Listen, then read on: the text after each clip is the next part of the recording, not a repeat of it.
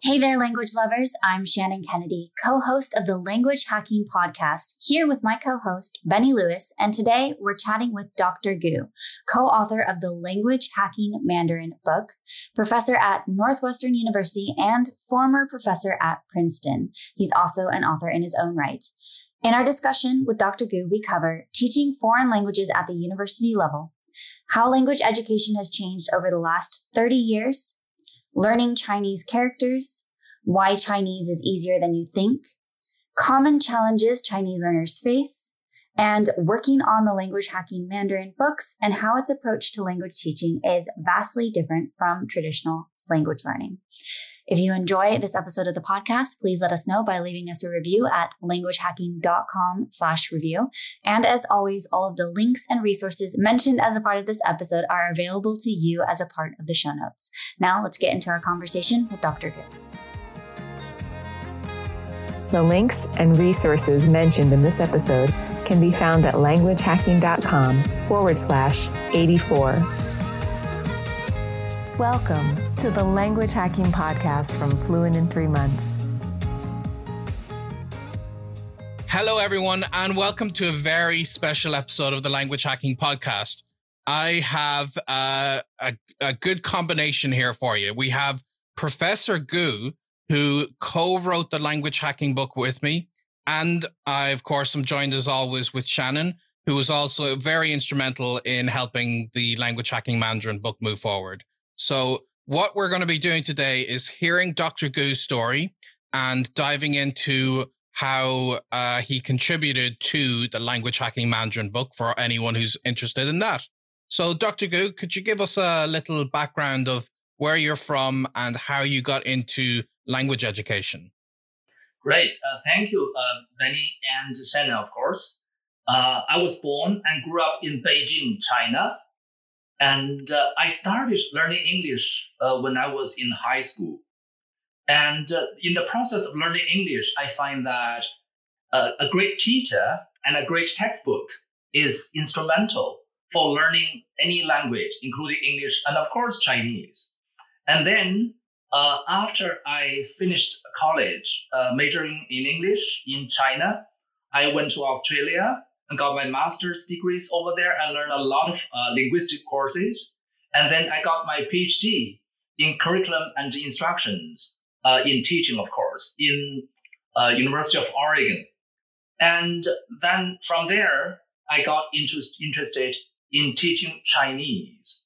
So I've been teaching Chinese uh, for the past 30 years. And I find that a great instructor and a great textbook is everything you need to start and to fly in any foreign language. So you went on not to just teach there. So there are a lot of different ways to teach languages. You can teach as a private tutor. You can teach in institutions that specialize in teaching foreign languages, but you are a professor at Northwestern. So what made you decide to enter into the more academic university side of language teaching?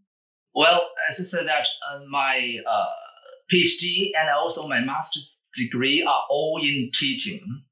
Um, so when I finished, uh, when I received, after I received my uh, PhD degree, I went to, I got a teaching position in Princeton University, and then I came to uh, University of, uh, I mean Northwestern University for the past 29 years here, and I find that uh, teaching language is really um, kind of fascinating for me. Every progress that I observed the, that the students make make me very very happy. So that is why I really enjoy uh, teaching language. And given that you've been doing this for um, thereabouts 30 years, how have you seen uh, language education and especially how teaching Chinese has changed over the last three decades? Over the last 30 years, I have to say that it is really changing in several areas. Uh, the first area is, of course, technology. And in the past, it is always the chalkboard uh, and the instructor to the students. Very, very one directional.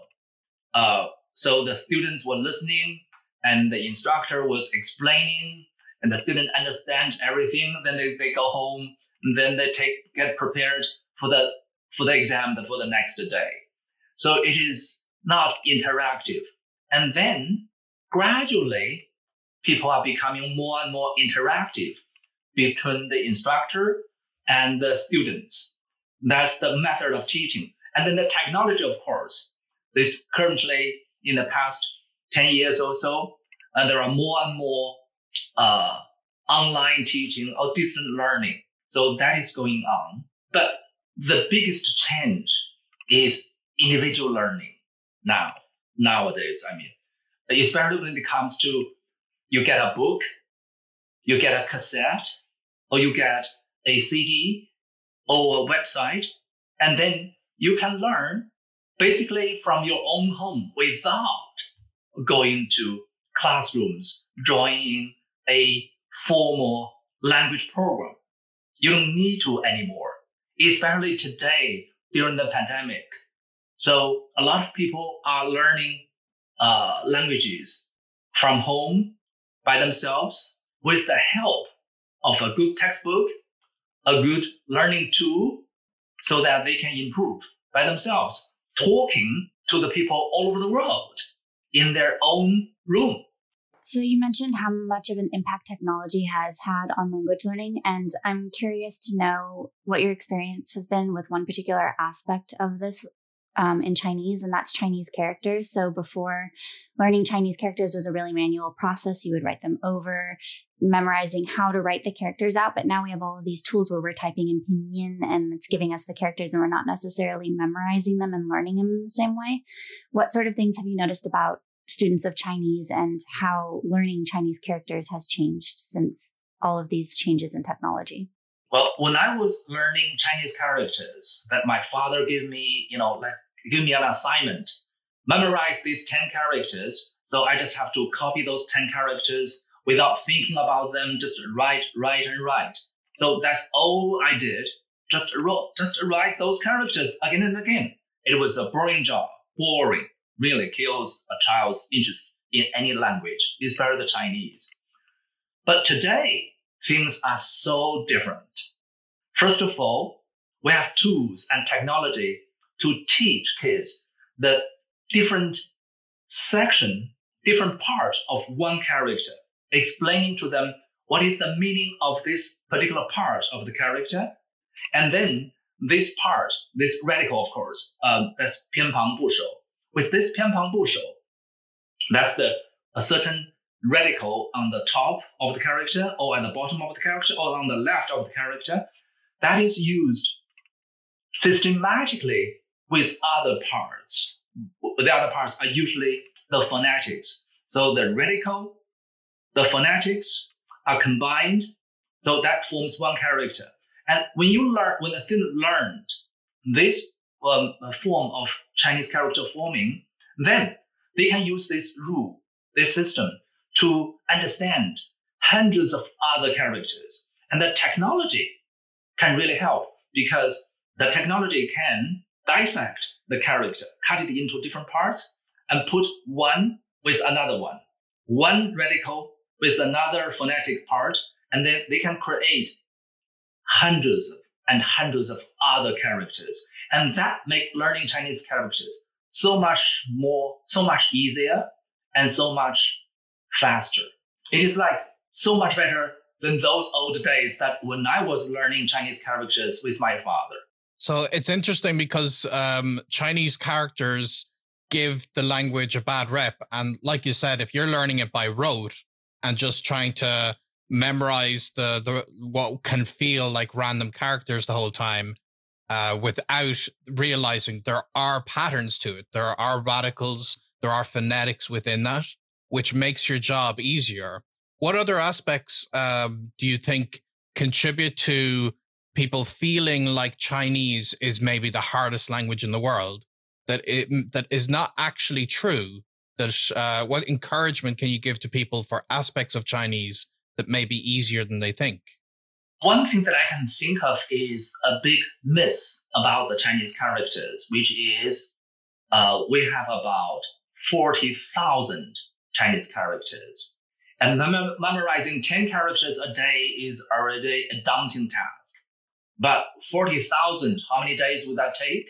That, that would take years and years to, to understand, to, to be able to read Chinese newspapers or articles. But that is not true.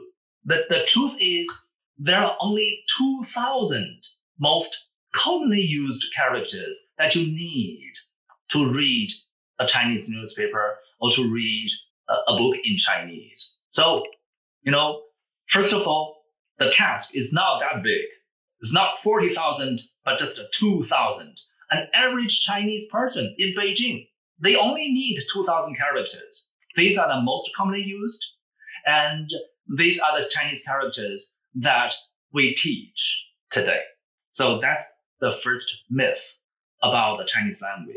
Another myth is about the tones. The tones are important, but even if you learn it by yourself, even if your tone is not perfect, I wouldn't worry too much about it because when it is used in the context, no one would really misunderstand you. Preferably, of course, we'll, we'll take you to the classroom in the university, Princeton or Northwestern. We'll drill you till your tones are perfect. That's preferable. But not, not everyone can get into Princeton. Not everyone can get into Northwestern. But learn it by yourself. You can still be a great Chinese language user. You can do that.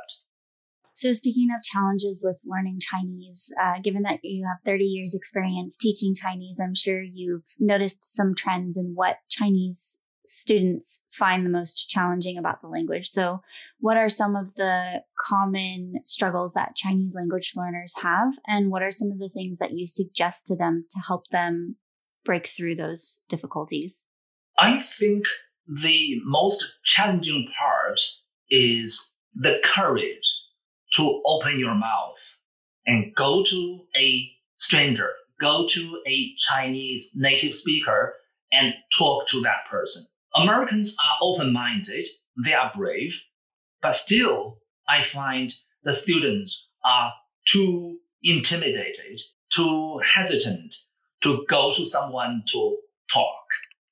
And that ice has to break, and that barrier has to be taken down.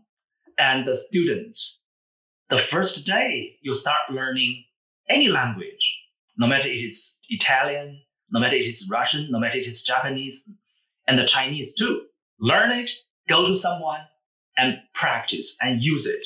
So making a few errors, people laugh at your tones, people laugh at your mispronunciations. Don't worry, because only through using it with native speakers, with your teachers probably, the same. Go ahead and be brave so that only through practicing, only through using can you learn the Chinese language. So my advice to the Chinese language learners is to open your mind, go and talk to someone. So you were saying earlier that um, one of the most crucial aspects to success in learning a language and especially learning Chinese can be this combination of a great instructor and a great course book. And uh, one of the reasons that Teach Yourself, the publisher, um, really wanted you in the language hacking Mandarin project was because of your extensive experiences in creating courses. So what what kind of courses have you created in the past and how what's been your approach and philosophy to attempting to teach Chinese so that you could be among the courses that would have made that positive difference? Well, um, most of the, uh, I wouldn't say most, but some of the new courses here at Northwestern University uh, are created by myself. So one of the unique courses that I created is called Chinese for heritage learners. That is a course that is designed and created for the Chinese born in the United States. And that is, these kids grew up speaking Chinese with their parents, but they don't know how to read and write properly. That's number one. And number two, they do not know how to give speeches, how to make public speeches. So in this course, I first of all quickly teach them the systems of learning the Chinese characters and then speed reading, read extensive length of passages and ask them to get the main ideas. And then writing. We teach them a good structure of a good essay, then assign them to write a good essay following the same structure. And then the students will receive a, some corrections from me on the on the essay, and they go back and prepare a speech speaking to the whole class. So in this way, the American-born Chinese can quickly learn to read and write and make speeches in public. So that is one of the new courses that uh, I created. In addition to creating courses, you've also written several books for Chinese learners. Can you talk a little bit about those books and the process behind creating them? One book, I, let me get this book for you. One book is about the Chinese characters. Let me show you. This book is about the combination of Chinese characters with images that these characters represent. So for each character, we have the traditional form, then we have the simplified form, and then how they are combined into the pictures. For example, this character means to fly. And then, of course, we have one bird flying here, another bird flying here, and they represent the strokes of that character. And then, of course, we have the cloud. And then in this book, I have a CD that students can hear the explanation of the character and the change from simplified to traditional. This one is worm. See, this is the traditional worm, the, the, the combination of the character and the image, the pronunciation, the explanation in both Chinese and English, and then the simplified version of the Chinese character. So this is this book teaches helps the students to combine the image of the the image that the character represents and the actual actual character. So help them to make that connection. So this is one, one of the books. Another book that I have here is this is kind of a, a children's book. So teaching kids how to speak quickly too. Yeah, but it is more like a children's toy book. But I also have some kind of more serious uh, research books on the history and development of Chinese language teaching and learning in the United States in the past 140 years. Yeah, so we'll make sure all the books that you've been uh, showing us via video are uh, clickable so people can access them in the show notes and they can check them out for themselves. Thank you. But of course, uh, what is most interesting is how, um, at least for me, it's it's how you've come from there to then joining us on the language hacking Mandarin book. So it's interesting because it's in a way, it's somewhat the opposite of the problem you were trying to solve previously, where you have a heritage learner who does have some level of basic conversational Mandarin, at least, or even intermediate, and they want to focus more on the characters and then on perfecting their spoken Mandarin. And we were kind of trying to do the opposite with language hacking Mandarin. We're trying to take people who have absolutely no knowledge and if anything, very, very little character. Like we do teach people a little bit of Chinese characters, but it's really not the focus. And the focus is pretty much entirely on pinyin. So how did you feel when you were first approached to uh, co-write language hacking Mandarin? And what did you think of our um, slightly different approach to uh, helping people get the beginnings of conversation in the language? Well, I, I do have something to say about this part, Benny. First of all, it is really a great honor for me to work with you because I find, wow, this is really something, it is not something slightly different, Benny. It is very different from those kind of traditional academic way of teaching. think about this. I've been teaching in Princeton and Northwestern. And these two schools are famous for rigorous training in their classrooms that we correct all the errors that we can hear from the students. And one of our mottos was correct that student's tones until she cries, until she's better. If she cries, if he cries, doesn't matter. You know, we have to make sure that every student in the class speak perfectly before we move on. And if they do not get perfect, take them to the to your office and drill them till they are done. It, it works for Princeton students, but it doesn't work with a 99% of the human beings. So I find that be tolerant, be acceptable, be lenient for the purpose of making them fly quickly because not everyone has the opportunity to sit in a classroom with another five geniuses from other from all over the world. No, it is by himself, by herself, in her own home, learning Chinese. So this way to, I mean, this hacking way is really to get people started, get them into it, get interested, start communicating, and then in the future, they can, you know, take more serious courses, get into more like writing, professional writing, you know, like a public speaker, give excellent speeches. That is in the future. But if they don't start with this book, they will never get there. So I'm very happy to, to be part of this, Benny, to, to work with you and Shannon so that we can get something to help people to get started. And this is a great thing. So I find that this making people immediately speaking with native speakers is a great idea. It is different from what I normally do, but it is a great thing that I can be part of it. Thank you, Benny and Shannon.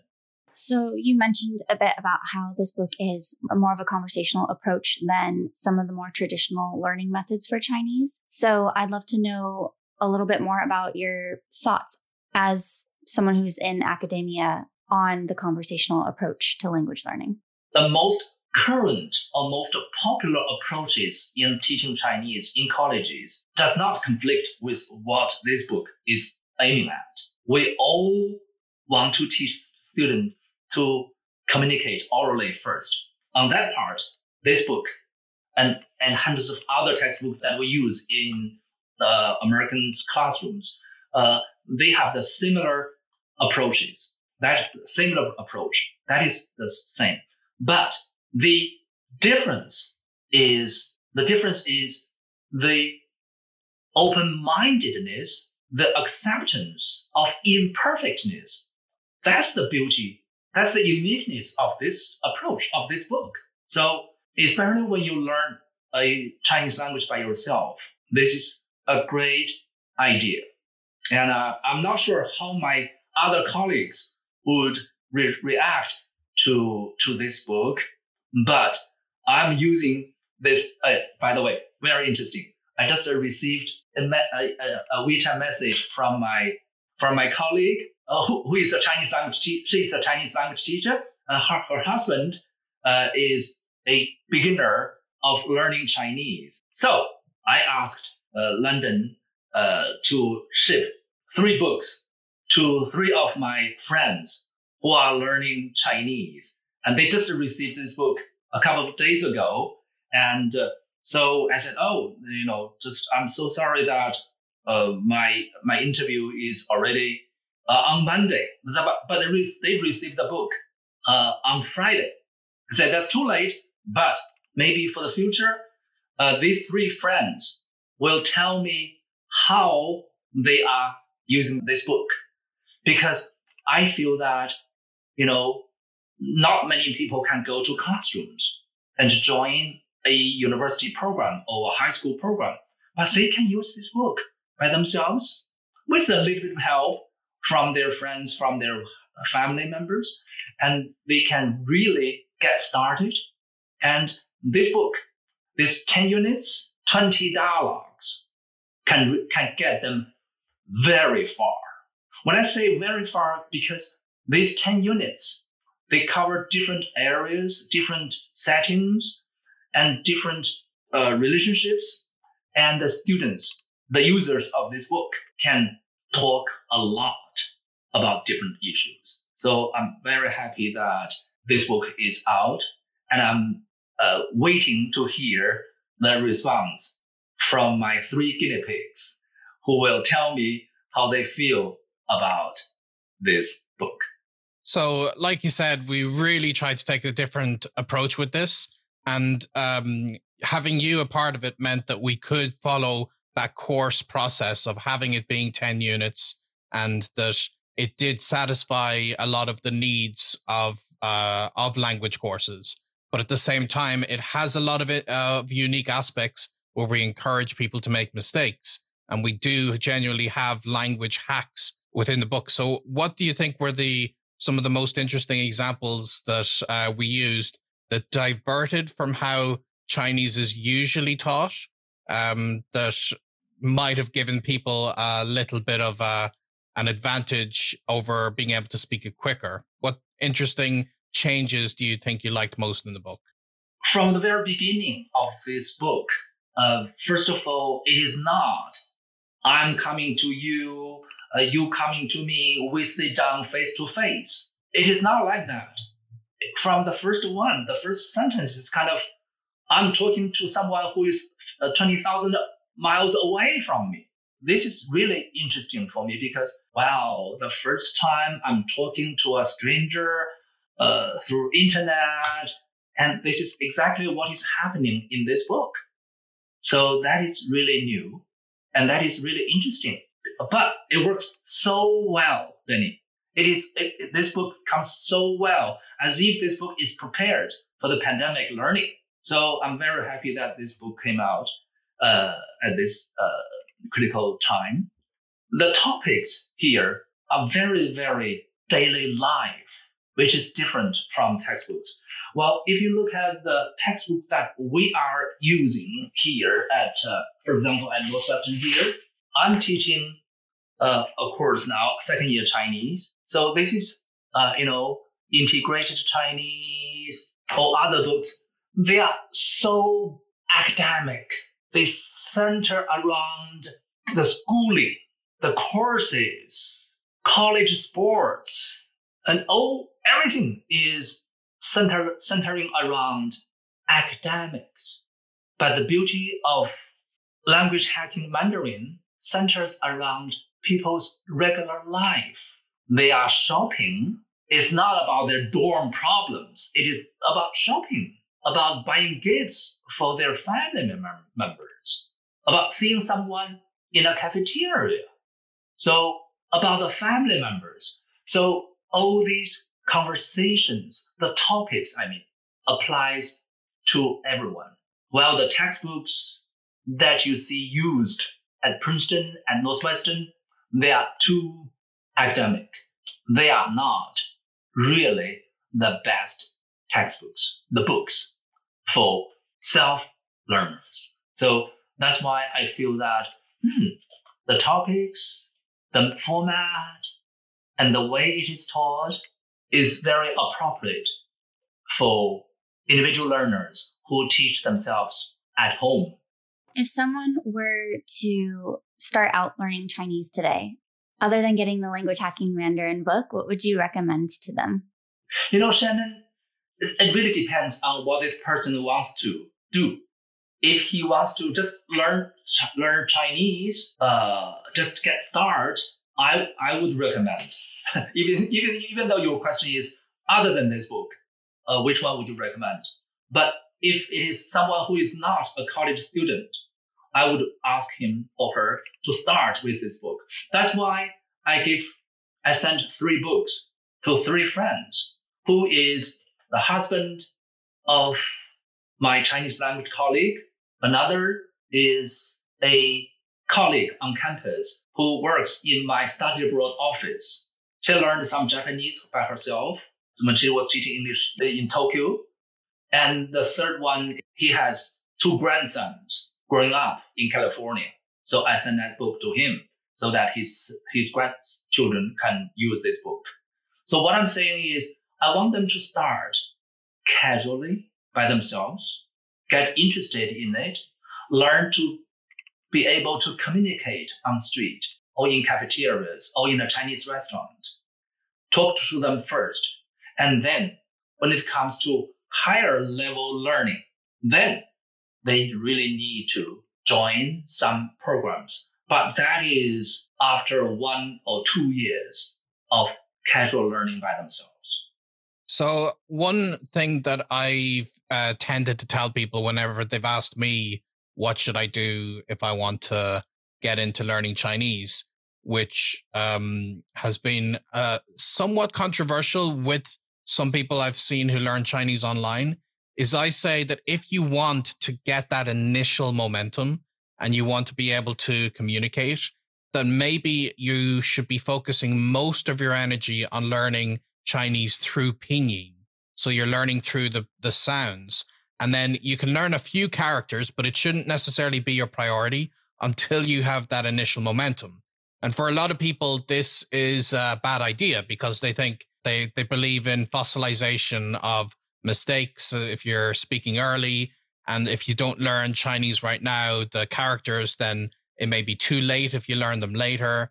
So, what would you say to people who have that kind of philosophy that uh, learning through pinyin as a majority of um, your method, like we did in this course, that they might feel that this is a bad idea? What would you say to them? I have a very strong opinion about this, Benny.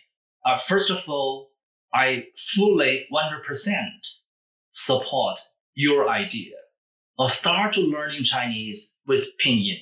Chinese characters can be delayed a lot. Let me give you an example. Even at Princeton University, we teach characters two weeks later. Then we teach them how to speak. And then Chinese people, some Chinese people don't really write or read, but they can speak. And so you can always start learning Chinese through learning Pinyin. Pinyin is a great tool for you to master, for you to learn to speak. And it is designed initially by Westerners, not by Chinese. So Westerners in China, they learn some Chinese. They find, oh, Pinyin can be so helpful to help people to open their mouths and speak and communicate. Characters you can learn later, way later, because you don't really need to write those characters. As long as you can speak, you'll be great already. Well, let me give you an extreme example. An American husband and a Chinese wife. And this couple do not live here in New York. They live in Beijing. They communicate very well talking in Chinese towards each other, while the husband doesn't read a word in Chinese characters, but they communicate in Chinese very well. So, see, learning Chinese characters, especially writing Chinese characters, is not the most important thing at all. It's not the first thing you do when you learn Chinese. That's number one. Number two, with the development of new technology, even the Chinese people hardly pick up their pen and write Chinese characters. No, they don't. They kind of type quickly and they use their thumbs and uh, WeChat each other in Chinese characters, but they don't really write characters anymore. So if you want, if you really want to learn some Chinese characters, learn some Chinese words just for fun, like what we used in this book. We only teach a few characters for each lesson, three or four probably, right? Yeah, that's just for fun, for you to understand how Chinese characters are formed. Then that's it. But start from learning how to speak. That's the most important part.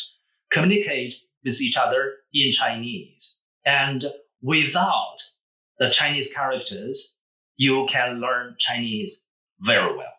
But of course, you know, in the future, when you, when you go into the academic field, you want to write in Chinese articles, uh, read Chinese newspaper, that is, that's fine, but don't do that yet.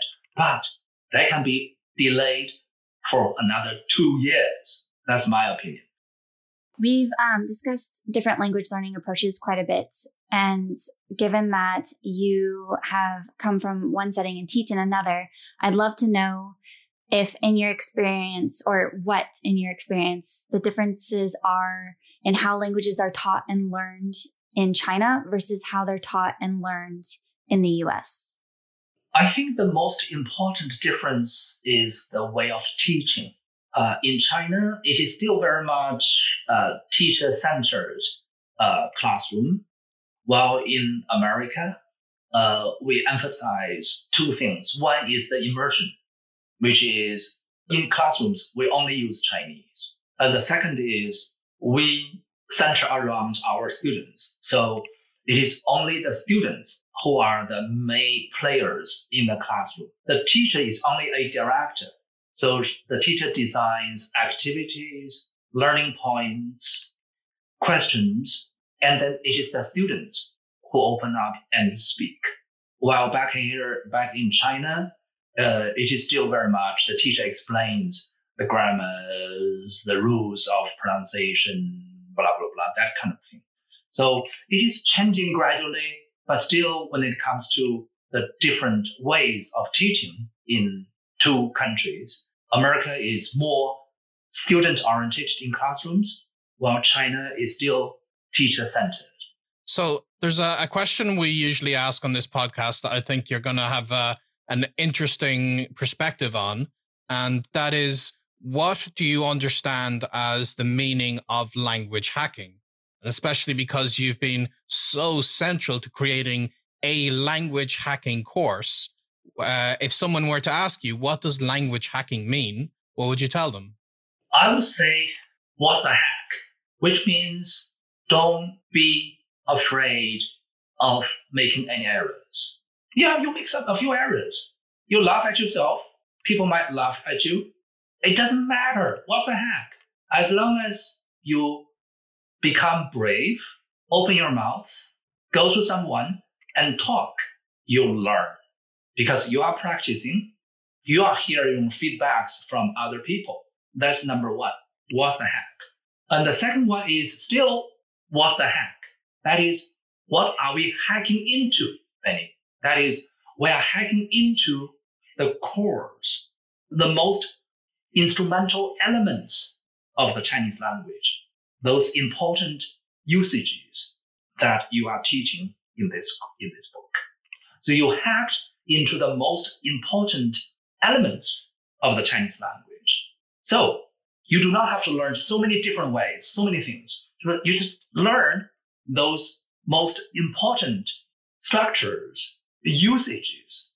Then you'll be able to make your point. You'll be able to communicate. So when people ask me about the beauty of this book, I'll say, what's the hack? Excellent stuff. This has been a fascinating conversation, and we will make sure in the show notes that people can check out all the other fascinating courses and books that you've been working on over the years and uh, hear more about you and your story. And of course, we'll be linking to the language hacking Mandarin book, which will be uh, available internationally as this podcast is going live. And we are very, very proud of this book. And I'm so appreciative that I got to work with somebody with your vast experience. Um, and of course, a native speaker to make sure everything we were saying was correct. And um, I can't wait to see the responses that people have to the language hacking book. So thank you so much for helping us to create that. It is my great pleasure to work with you, Benny, and Shannon. It is a great product. I'm proud to be part of it, which is very different from what I normally do. All right. Well, thank you very much for being with us today. And until the next time, we will wish everybody a very happy language learning.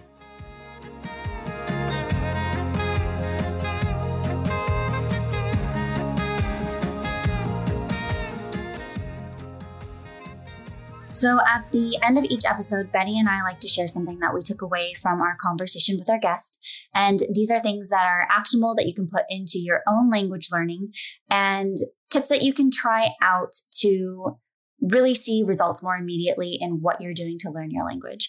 And I think for me, one of the things that Dr. Gu said during our chat, Benny, was to wait to learn characters. I think that with learning Chinese, there's this pressure that you feel as a Chinese language learner to learn the characters and be able to read in the language in the same way that you would need to in learning a different language, like say French or Italian, where the learning curve isn't as steep. And Chinese, compared to other languages, Japanese would probably be the next closest because of kanji, but its writing system is incredibly unique. And how you approach learning it is incredibly different than what you would do to learn to read and write in another language. So hearing a Princeton and Northwestern University professor say, wait to learn characters, I was just kind of surprised.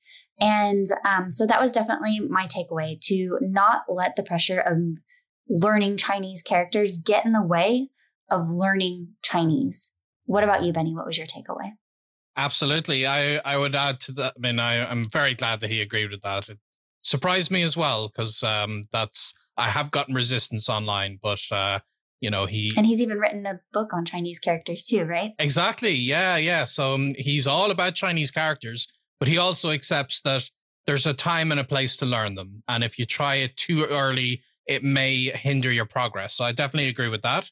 And in general the one of the first things that he said was what can make the biggest difference in your language learning story is a great instructor and a great textbook and this is one reason why, uh, whenever I'm getting started in language, I will literally book multiple sessions with different teachers. And I'll accept that some of them won't be that great because I'm trying to find the one or potentially two really great teachers. So for people out there who just found whatever teacher came their way and kind of may not be making progress, a great teacher really does make a difference. And then, of course, the the main course that you're following can make a huge difference. And it's why we when we wanted to work on language hacking mandarin we wanted somebody with this vast amount of experience in creating courses and books uh, to join us. So um, i'm hoping anybody who's listening and interested in mandarin will consider the language hacking mandarin uh, course book as one of their potential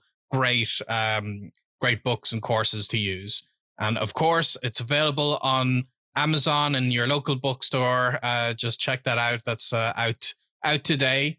And I really look forward to hearing people's feedback on that. So it was uh, great for uh, to hear, as you said, somebody with his experience and uh, to have been working in Ivy League universities to to tell us that uh, he highly recommends this book as your best starting point. So um, uh, loads of great takeaways there, and I can't wait to hear what people think of this uh, new language learning course for Chinese learners.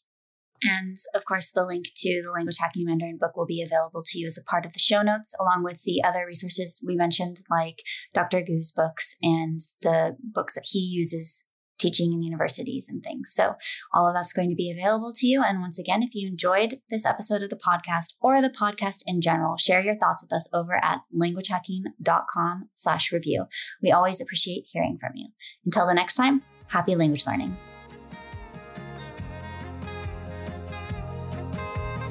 We hope you enjoyed this episode of the Language Hacking Podcast. Subscribe on Apple Podcasts, Spotify, Podcast Addict, or wherever you get your podcasts. If you found this episode valuable and want to help us out, please leave a review at languagehacking.com forward slash review. The Language Hacking Podcast is presented by Benny Lewis, Shannon Kennedy, and Elizabeth Bruckner, and produced by Katie Pasco, with special thanks to the Fluent in Three Months team.